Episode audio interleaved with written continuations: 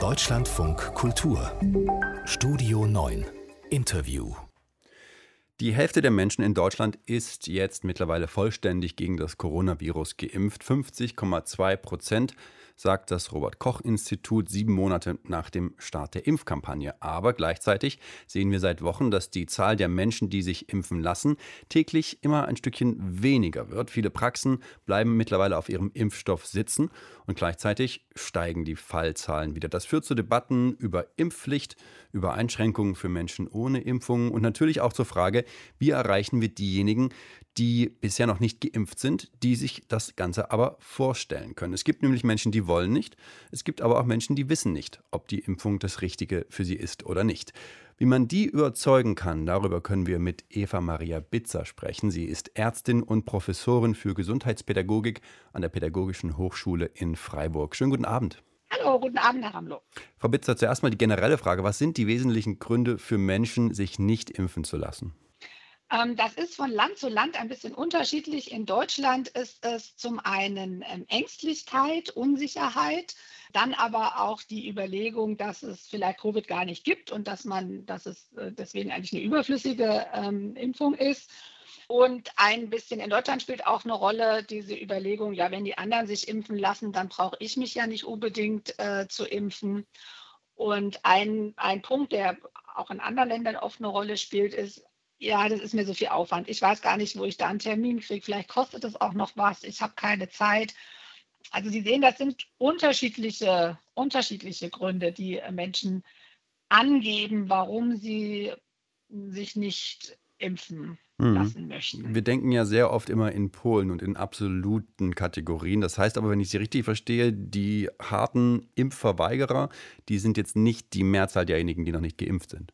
Nein, Nein, das ist eigentlich in allen Altersgruppen, allen Bevölkerungsgruppen ein, ein, ein kleiner Teil.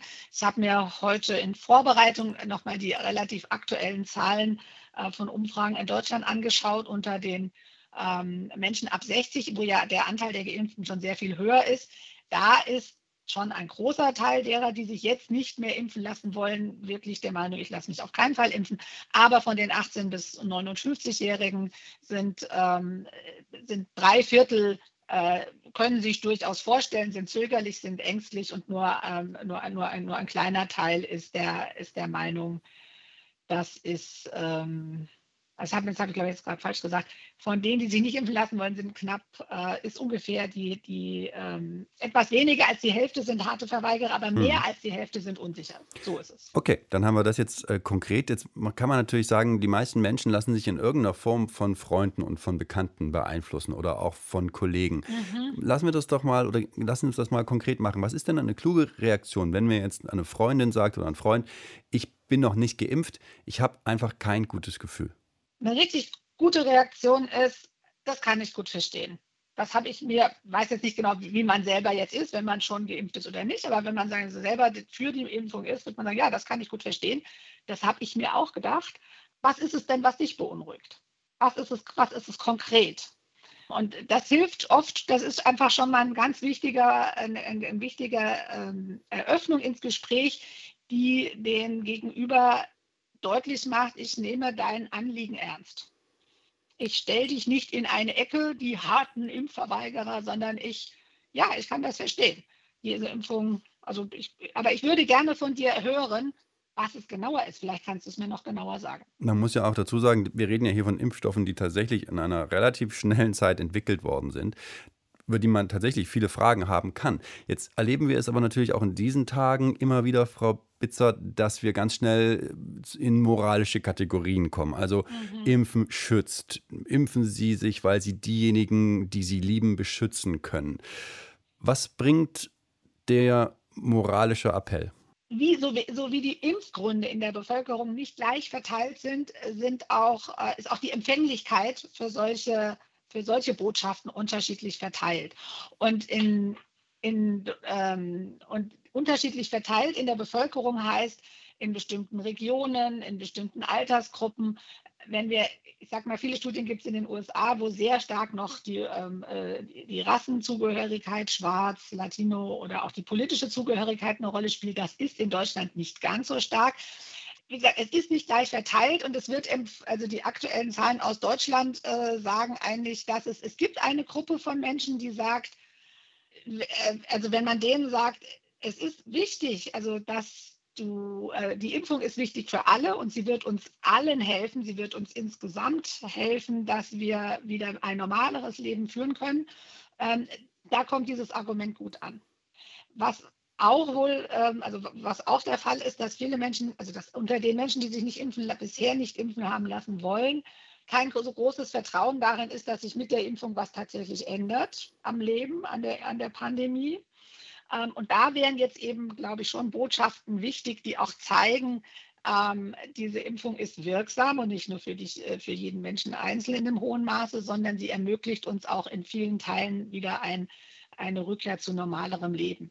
Das deutlich zu machen, ist äh, für diese Gruppe Menschen, glaube ich, ein wichtiges Argument. Sie haben auch schon deutlich gemacht, dass es eben bei vielen Menschen sozusagen noch Unsicherheit darüber gibt, ob man sich nun impfen lassen soll oder nicht. Wir haben jetzt auch ein bisschen darüber gesprochen, was ich als Bekannter oder als Freund oder als Kollege tun kann. Gibt es denn vielleicht eine ganz praktische Hilfe, die Sie kennen, wenn ich eine Entscheidung fällen möchte? ich finde, es gibt, ähm, recht, es gibt richtig gute Informationen. Ich finde, da hat Deutschland tatsächlich relativ schnell und auf, auf guter, auf mehrer, mehreren Stellen richtig gute Informationen für die Bevölkerung, auch in verschiedenen Sprachen und gut verständlich bereitgestellt. Ich nenne mal erstes Bundeszentrale für gesundheitliche Aufklärung und Robert Koch Institut. Eine Sache, die mir am Herzen liegt, weil ich da sozusagen, ich war nicht mit beteiligt, das wäre zu viel gesagt, aber ich unterstütze es sehr.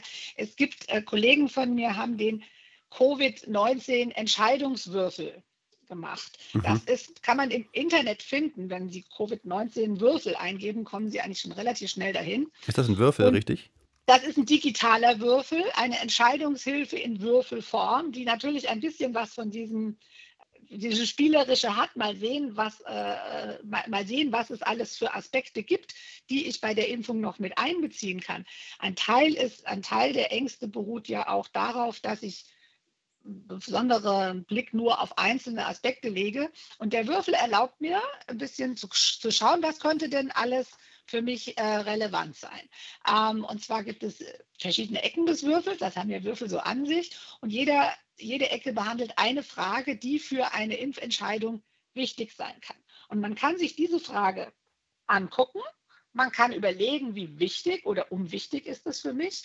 Man kann, wenn man möchte, ein bisschen tiefere Informationen auch dazu haben.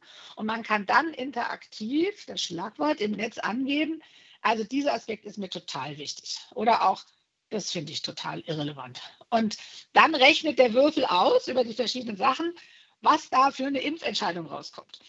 Natürlich, also ein bisschen, und dann können Sie zurückgehen und sagen, was passiert denn, wenn ich jetzt das anders einschätze? Mhm. Und auf diese Weise gibt es eine gute Möglichkeit, sich also alles rund um diese Covid-19-Impfung auf eine gut verständliche Art ähm, zu Gemüte zu führen und, dann, und nicht so in dieses Schwarz-Weiß-Denken zu verfallen. Ich glaube, das ist der größte, das größte Problem, die einen wollen, die anderen nicht. Die Welt ist nicht schwarz-weiß, sondern es gibt graue Schattierungen und es ist äh, legitim, sich Gedanken zu machen.